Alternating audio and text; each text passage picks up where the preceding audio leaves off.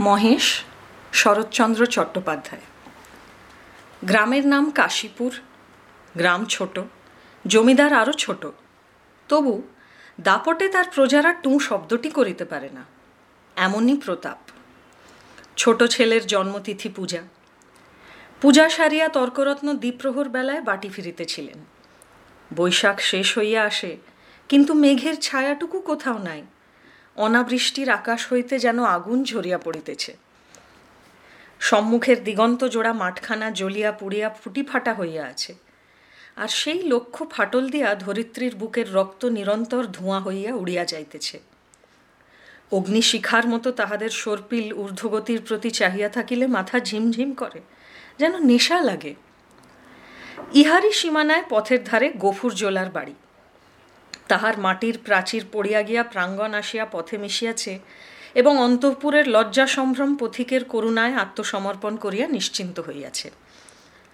পথের ধারে একটা পিটালি গাছের ছায়ায় দাঁড়াইয়া তর্করত্ন উচ্চকণ্ঠে ডাক দিলেন, ওরে, ও কফরা, বলি, ঘরে আছিস?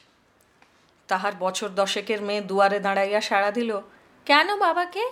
বাবার যে জ্বর? জ্বর? ডেকে দে হারামজাদাকে। পাষণ্ড ম্লেচ্ছ। হাঁক ডাকে গফুর মিয়া ঘর হইতে বাহির হইয়া জ্বরে কাঁপিতে কাঁপিতে কাছে আসিয়া দাঁড়াইল। ভাঙা প্রাচীরের গা ঘেঁষিয়া একটা পুরাতন বাবলা গাছ। তাহার ডালে বাঁধা একটা ষাঁড়। তর্করত্ন দেখাইয়া কহিলেন, ওটা হচ্ছে কি শুনে?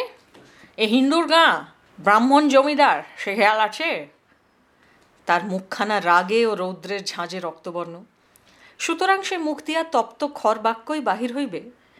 কিন্তু হেতুটা বুঝিতে না পারিয়া গফুর শুধু চাহিয়া রহিল। তর্করত্ন বলিলেন, সকালে যাওয়ার সময় দেখে গেছি বাঁধা, দুপুরে ফেরবার পথে দেখছি তেমনি ঠায় বাঁধা।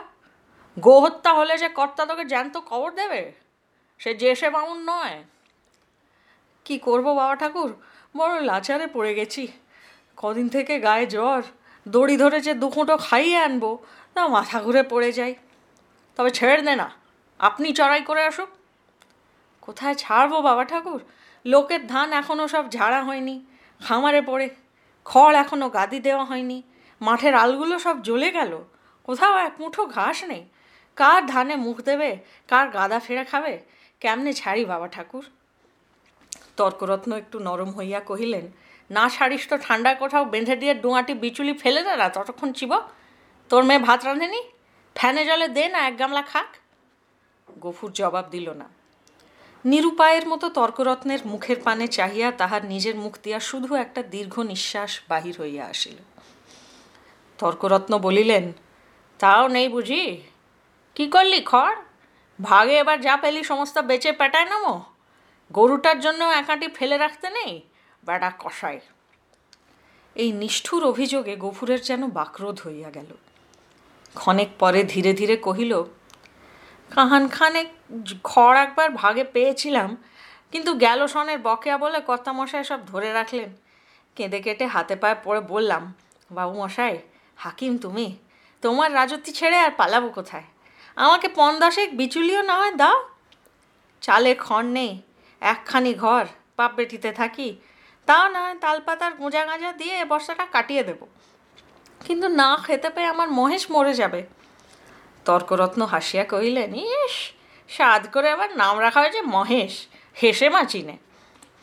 কিন্তু এ বিদ্রুপ গফুরের কানে গেল না। সে বলিতে লাগিল কিন্তু হাকিমের দয়া হলো না। মাস দুয়ের খোরাকের মতো ধান দুটি আমারে দিলেন, কিন্তু বেবাক খড় সরকারে গাদা হয়ে গেল। ও আমার কুটোটি পেলে না। বলিতে বলিতে কণ্ঠস্বর তাহার অশ্রুভারে ভারী হইয়া উঠিল। কিন্তু তর্করত্নের তাহাতে করুণার উদয় হইল না। কহিলেন আচ্ছা মানুষ তো তুই, খেয়ে রেখেছিস, দিবি নে? জমিদার কি তোকে ঘর থেকে খাওয়াবে নাকি? তোরা তো রাম রাজত্ব বাস করিস, ছোট লোক কিনা তাই তার নিন্দে করে মরিস। গফুর লজ্জিত হইয়া বলিল, নিন্দে করব কেন বাবা ঠাকুর? নিন্দে আর আমরা করি নে। কিন্তু কোথা থেকে দিই বলো তো? বিঘে চারেক জমি ভাগে করি, কিন্তু উপরি উপরি দুশো নজন্মা। মাঠে ধান মাঠে শুকিয়ে গেল বাপ বেটিতে দুবেলা দুটো পেট ভরে খেতে পর্যন্ত পাইনে। ঘরের পানে চেয়ে দেখো বৃষ্টি বাদলে মেয়েটাকে নিয়ে কোণে বসে রাত কাটাই। পা ছড়িয়ে শোবার ঠাঁই মেলে না।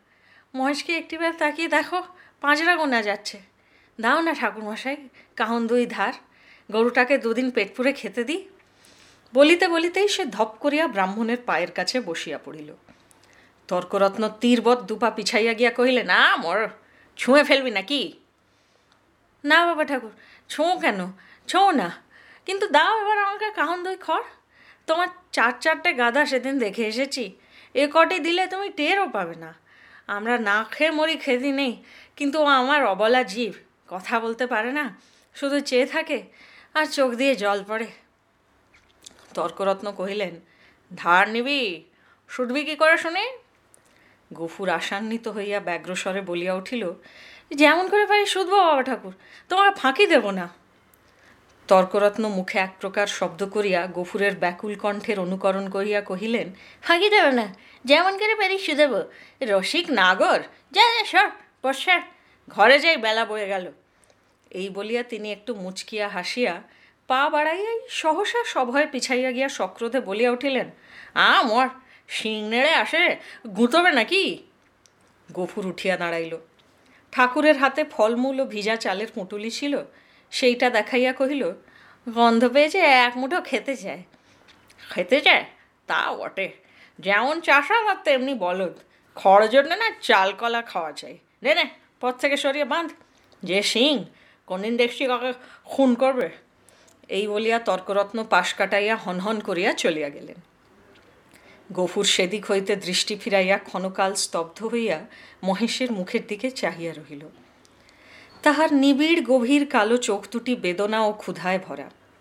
কহিল, তোকে দিলে না এক মুঠো ওদের অনেক আছে, তবু দেয় না। না দিকে তাহার গলা বুঝিয়া আসিল। তারপরে চোখ দিয়া টপ টপ করিয়া জল পড়িতে লাগিল। কাছে আসিয়া নীরবে ধীরে ধীরে তাহার গলায়, মাথায়, পিঠে হাত বুলাইয়া দিতে দিতে চুপি চুপি বলিতে লাগিল, মহেশ, তুই আমার ছেলে। তুই আমাদের আট সন প্রীতিপালন করে বুড়ো হয়েছিস। তোকে আমি পেট পুরে খেতে দিতে পারি নে।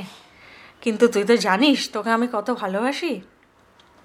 মহেশ প্রত্যুত্তরে শুধু গলা বাড়াইয়া আরামে চোখ বুজিয়া রহিল। গফুর চোখের জল গরুটার পিঠের উপর রগড়াইয়া মুছিয়া ফেলিয়া তেমনি অস্ফুটে কহিতে লাগিল, জমিদার তোর মুখের খাবার কেড়ে নিলে শ্মশান ধারে গাঁয়ের যে গোচরটুকু ছিল, তাও পয়সার লোভে জমা বিলি করে দিলে। এই দুর্বৎসরে তোকে কেমন করে বাঁচিয়ে রাখি বল?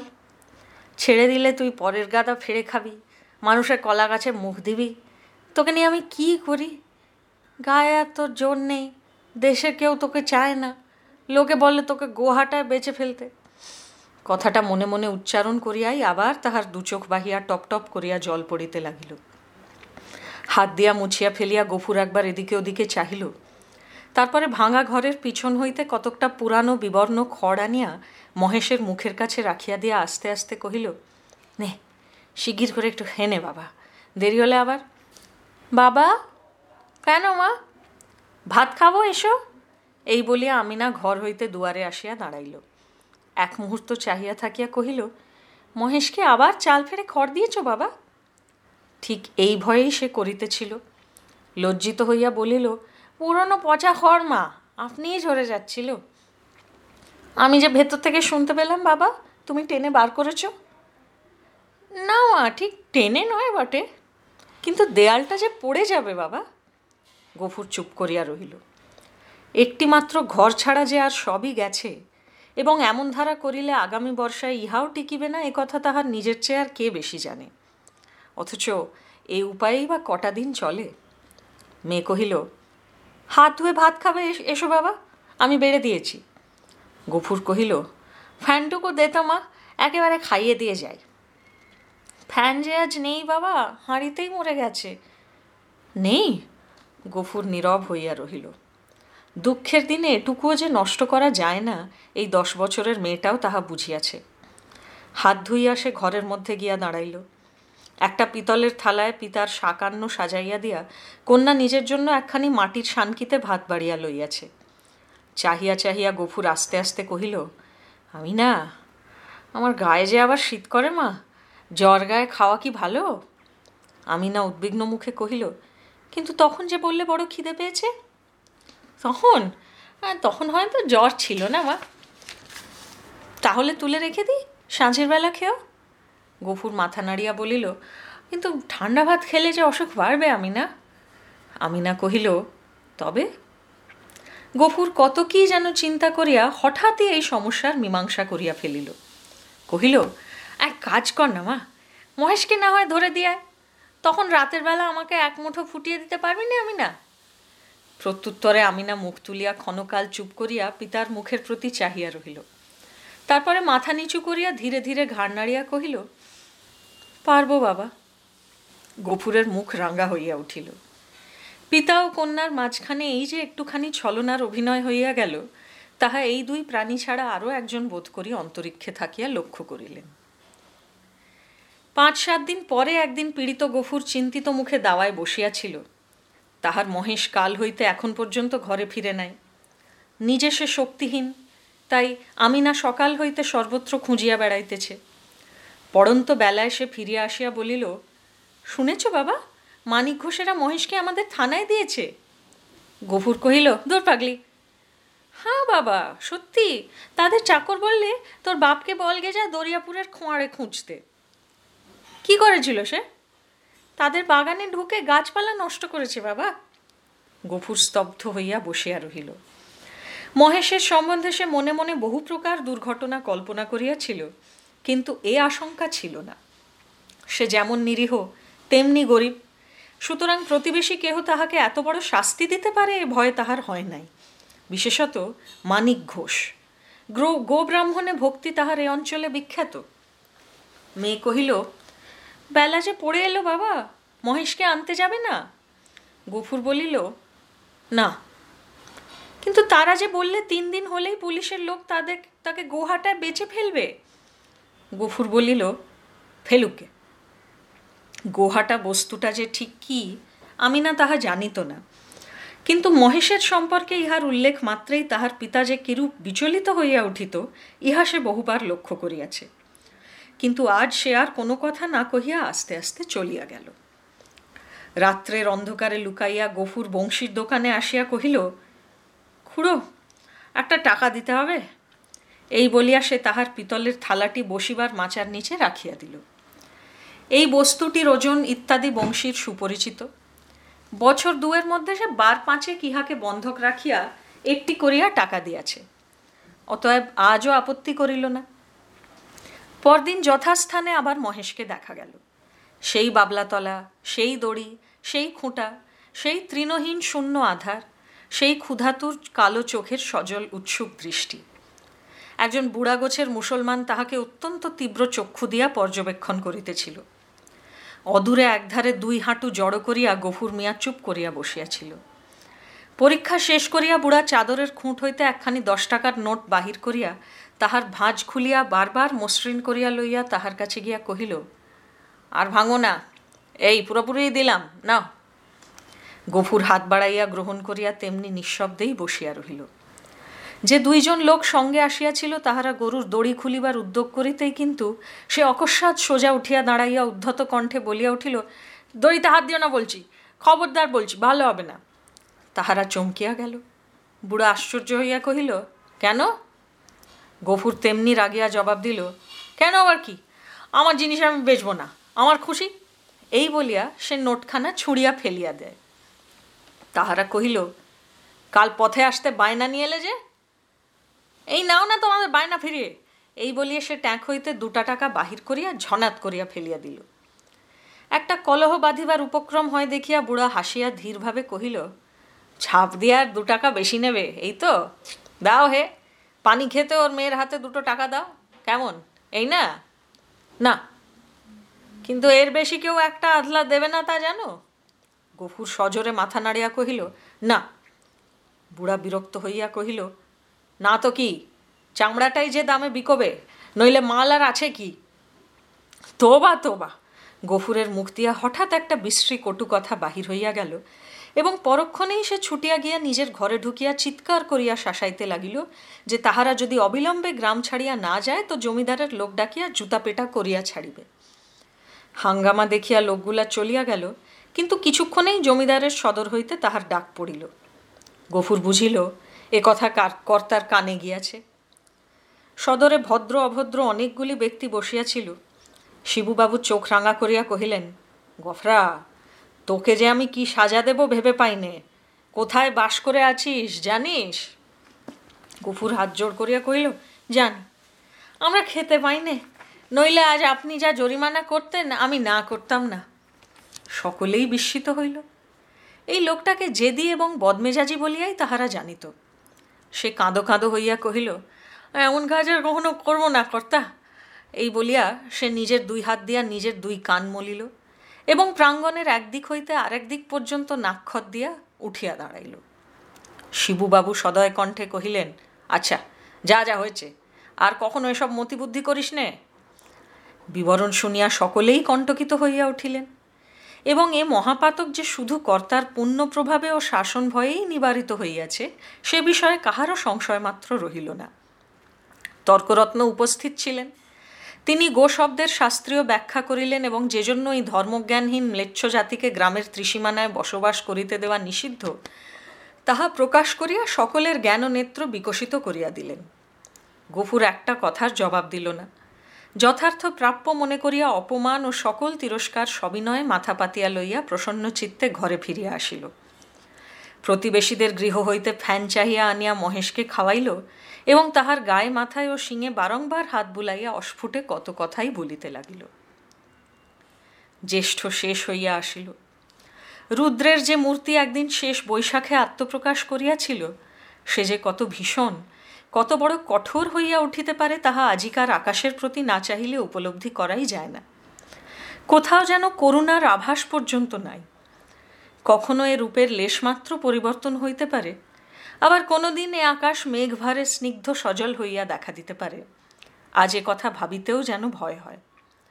মনে হয় সমস্ত প্রজ্বলিত নভস্থল ব্যাপিয়া যে অগ্নি অহরহ ঝরিতেছে, ইহার অন্ত নাই, সমাপ্তি নাই। সমস্ত নিঃশেষে দগ্ধ হইয়া না গেলে এ আর থামিবে না। এমনি দিনে দ্বীপ্রহর বেলায় গুফুর ঘরে ফিরিয়া আসিল। পরের দ্বারে জন্মজুর খাটা তাহার অভ্যাস নয় এবং মাত্র দিন চার পাঁচ তাহার জ্বর থামিয়াছে। কিন্তু দেহ যেমন দুর্বল, তেমনি শ্রান্ত। তবুও আজ সে কাজের সন্ধানে বাহির হইয়াছিল। কিন্তু এই প্রচণ্ড রৌদ্র কেবল তাহার মাথার উপর দিয়া গিয়াছে। আর কোনো ফল হয় নাই। ক্ষুধায় পিপাসায় ও ক্লান্তিতে সে প্রায় অন্ধকার দেখিতেছিল। প্রাঙ্গণে দাঁড়াইয়া ডাক দিল আমি না ভাত হয়েছে রে? মেয়ে ঘর হইতে আস্তে আস্তে বাহির হইয়া নিরুত্তরে খুঁটি ধরিয়া দাঁড়াইল। জবাব না পাইয়া গফুর চেঁচাইয়া কহিল, হয়েছে ভাত? কি বললি? হয়নি? কেন শুনি? চাল নেই বাবা। চাল নেই? সকালে আমাকে বলিসনি কেন? তোমাকে রাত্রিরে যে বলেছিলুম। গফুর মুখ ভেঙাইয়া তাহার কণ্ঠস্বর অনুকরণ করিয়া কহিল, রাত্রিরে যে বলেছিলুম? রাত্রিরে বললে কারও মনে থাকে? নিজের কর্কশ কণ্ঠে ক্রোধ তাহার দ্বিগুণ বাড়িয়া গেল। মুখ অধিকতর বিকৃত করিয়া বলিয়া উঠিল, চাল থাকবে কি করে? রোগা বাপ খাক আর না খাক, বুড়ো মেয়ে চারবার পাঁচবার করে ভাত গিলবি। এবার থেকে চাল আমি কুলুপ বন্ধ করে বাইরে যাব। দে, এক ঘটি জল দে। তেষ্টায় বুক ফেটে গেল। বল, তাও নেই। আমি না তেমনি অধমুখে দাঁড়াইয়া রহিল। কয়েক মুহূর্ত অপেক্ষা করিয়া গফুর যখন বুঝিল গৃহে তৃষ্ণার জল পর্যন্ত নাই, তখন সে আর আত্মসংবরণ করিতে পারিল না। দ্রুত পদে কাছে গিয়া ঠাস করিয়া সশব্দে তাহার গালে এক চড় কষাইয়া দিয়া কহিল মুখরা হারামজাদা মেয়ে, সারাদিন তুই করিস কি? এত লোকে মরে, তুই মরিস নে। মেয়ে কথাটি কহিল না। মাটির শূন্য কলসিটি তুলিয়া লইয়া সেই রৌদ্রের মাঝেই চোখ মুছিতে মুছিতে নিঃশব্দে বাহির হইয়া গেল। সে চোখের আড়াল হইতেই কিন্তু গফুরের বুকে শেল বিঁধিল। মা মরা এই মেয়েটিকে সে যে কি করিয়া মানুষ করিয়াছে, সে কেবল সেই জানে। তাহার মনে পড়িল, এই তাহার স্নেহশীলা, কর্মপরায়ণা, শান্ত মেয়েটির কোনো দোষ নাই। ক্ষেতের সামান্য ধান কয়টি ফুরানো পর্যন্ত তাহাদের পেট ভরিয়া দুবেলা অন্ন জুটে না। কোনোদিন একবেলা, কোনোদিন বা তাহাও নয়। দিনে পাঁচ ছয়বার ভাত খাওয়া যেমন অসম্ভব, তেমনি মিথ্যা। এবং পিপাসার জল না থাকার হেতুও তাহার অবিদিত নয়। গ্রামে যে দুই তিনটা পুষ্করিণী আছে, তাহা একেবারে শুষ্ক। শিবচরণবাবুর খিড়কির পুকুরে যা একটু জল আছে, তাহা সাধারণে পায় না। অন্যান্য জলাশয়ের মাঝখানে দু একটা গর্ত খুঁড়িয়া যাহা কিছু জল সঞ্চিত হয়, তাহাতে যেমন কাড়াকাড়ি, তেমনি ভিড়। বিশেষত মুসলমান বলিয়া এই ছোট মেয়েটা তো কাছেই ঘেঁষিতে পারে না। ঘণ্টার পরে ঘণ্টা দূরে দাঁড়াইয়া বহু অনুনয় বিনয়ে কেহ দয়া করিয়া যদি তাহার পাত্রে ঢালিয়া দেয়, সেইটুকুই সে ঘরে আনে। এ সমস্তই সে জানে। হয়তো আজ জল ছিল না, কিংবা তাড়াতাড়ির মাঝখানে কেহ মেয়েকে তাহার কৃপা করিবার অবসর পায় নাই। এমনি কিছু একটা হইয়া থাকিবে নিশ্চয় বুঝিয়া তাহার নিজের চোখেও জল ভরিয়া আসিল। এমনি সময় জমিদারের পিয়াদা যমদূতের ন্যায় আসিয়া প্রাঙ্গণে দাঁড়াইল। চিৎকার করিয়া ডাকিল, গহরা, ঘরে আছিস? গফুর তিক্ত কণ্ঠে সাড়া দিয়া কহিল, আছি। কেন? বাবু মশাই ডাকছেন। আয়। গফুর কহিল, আমার খাওয়া দাওয়া হয়নি, পরে যাব। এত বড় স্পর্ধা পিয়াদার সহ্য হইল না। সে কুৎসিত একটা সম্বোধন করিয়া কহিল, বাবুর হুকুম জুতো মারতে মারতে টেনে নিয়ে যেতে? গফুর দ্বিতীয়বার আত্মবিস্মৃত হইল। সেও একটা দুর্বাক্য উচ্চারণ করিয়া কহিল, মহারানীর রাজত্বে কেউ কারও গোলাম নয়। হাজনা দিয়ে বাস করি, আমি যাও না। কিন্তু সংসারে অত ক্ষুদ্রের, অত বড় দোহাই দেওয়া শুধু বিফল নয়, বিপদের কারণ। রক্ষা এই যে অত ক্ষীণকণ্ঠ অত বড় কানে গিয়া পৌঁছায় না না হইলে তাহার মুখের অন্ন ও চোখের নিদ্রা দুইই ঘুচিয়া যাইত। তাহার পরে কি ঘটিল বিস্তারিত করিয়া বলার প্রয়োজন নাই। কিন্তু ঘণ্টাখানেক পরে যখন সে জমিদারের সদর হইতে ফিরিয়া ঘরে গিয়া নিঃশব্দে শুইয়া পড়িল তখন তাহার চোখ মুখ ফুলিয়া উঠিয়াছে। তাহার এত বড় শাস্তির হেতু প্রধানত মহেশ। গফুর বাটি হইতে বাহির হইবার পরে সেও দড়ি ছিঁড়িয়া বাহির হইয়া পড়ে এবং জমিদারের প্রাঙ্গণে ঢুকিয়া ফুল গাছ খাইয়াছে। ধান শুকাইতেছিল, তাহা ফেলিয়া ছড়াইয়া নষ্ট করিয়াছে। পরিশেষে ধরিবার উপক্রম করায় বাবুর ছোট মেয়েকে ফেলিয়া দিয়া পলায়ন করিয়াছে। এরূপ ঘটনা এই প্রথম নয়, ইতিপূর্বেও ঘটিয়াছে। শুধু গরিব বলিয়াই তাহাকে মাপ করা হইয়াছিল। পূর্বের মতো এবারও সে আসিয়া হাতে পায়ে পড়িলে হয়তো ক্ষমা করা হইত। কিন্তু সে যে কর দিয়া বাস করে বলিয়া কাহারও গোলাম নয় বলিয়া প্রকাশ করিয়াছে, প্রজার মুখের এত বড় স্পর্ধা জমিদার হইয়া শিবচরণবাবু কোনো মতেই সহ্য করিতে পারেন নাই। সেখানে সে প্রহার ও লাঞ্ছনার প্রতিবাদ মাত্র করে নাই, সমস্ত মুখ বুঝিয়া সহিয়াছে। ঘরে আসিয়াও সে তেমনি নিঃশব্দে পড়িয়া রহিল। ক্ষুধা তৃষ্ণার কথা তাহার মনে ছিল না। কিন্তু বুকের ভিতরটা যেন বাহিরের মধ্যাহ্ন আকাশের মতোই জ্বলিতে লাগিল। এমন কতক্ষণ কাটিল তাহার হুঁশ ছিল না। কিন্তু প্রাঙ্গণ হইতে সহসা তাহার মেয়ের আর্তকণ্ঠ কানে যাইতেই সে সবেগে উঠিয়া দাঁড়াইল এবং ছুটিয়া বাহিরে আসিতে দেখিল, আমিনা মাটিতে পড়িয়া এবং বিক্ষিপ্ত ভাঙা ঘট হইতে জল ঝরিয়া পড়িতেছে। আর মহেশ মাটিতে মুখ দিয়া সেই জল মরুভূমির মতো যেন শুষিয়া খাইতেছে। চোখের পলক পড়িল না। গফুর জ্ঞান শূন্য হইয়া গেল। মেরামত করিবার জন্য কাল সে তাহার লাঙ্গলের মাথাটা খুলিয়া রাখিয়াছিল। তাহাই দুই হাতে গ্রহণ করিয়া সে মহেশের অবনত মাথার উপরে সজরে আঘাত করিল। একটিবার মাত্র মহেশ মুখ তুলিবার চেষ্টা করিল। তাহার পরেই তাহার অনাহার ক্লিষ্ট শীর্ণ দেহ ভূমিতলে লুটাইয়া পড়িল। চোখের কোন বাহিয়া কয়েক বিন্দু অশ্রু ও কান বাহিয়া ফোঁটা কয়েক রক্ত গড়াইয়া পড়িল। বার দুই সমস্ত শরীরটা তাহার থরথর করিয়া কাঁপিয়া উঠিল।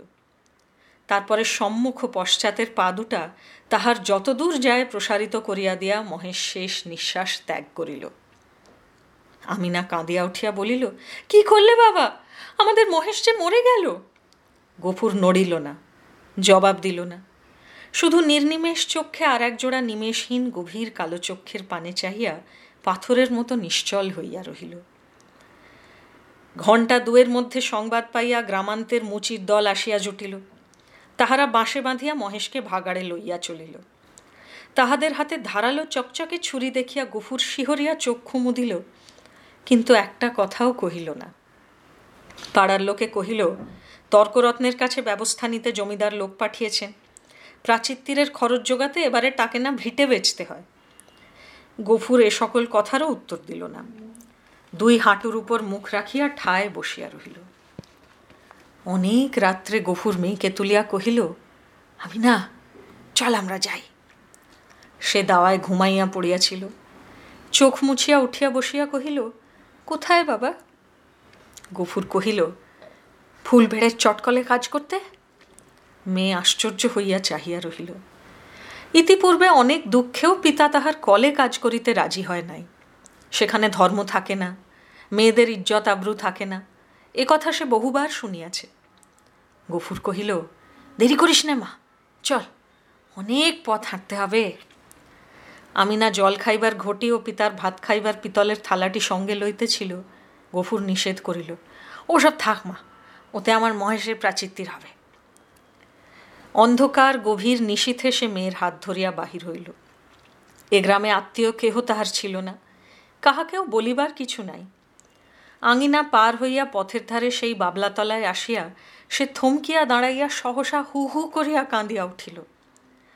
নক্ষত্র খচিত কালো আকাশে মুখ তুলিয়া বলিল, আল্লাহ, আমাকে যত খুশি সাজা দিও, কিন্তু মহেশ আমার তেষ্টা নিয়ে মরেছে। তার চরে খাবার এতটুকু জমি কেউ রাখেনি। যে তোমার দেওয়া মাঠের ঘাস, তোমার দেওয়া তেষ্টার জল তাকে খেতে দেয়নি। তার কসুর তুমি যেন কখনো মাপ করো না।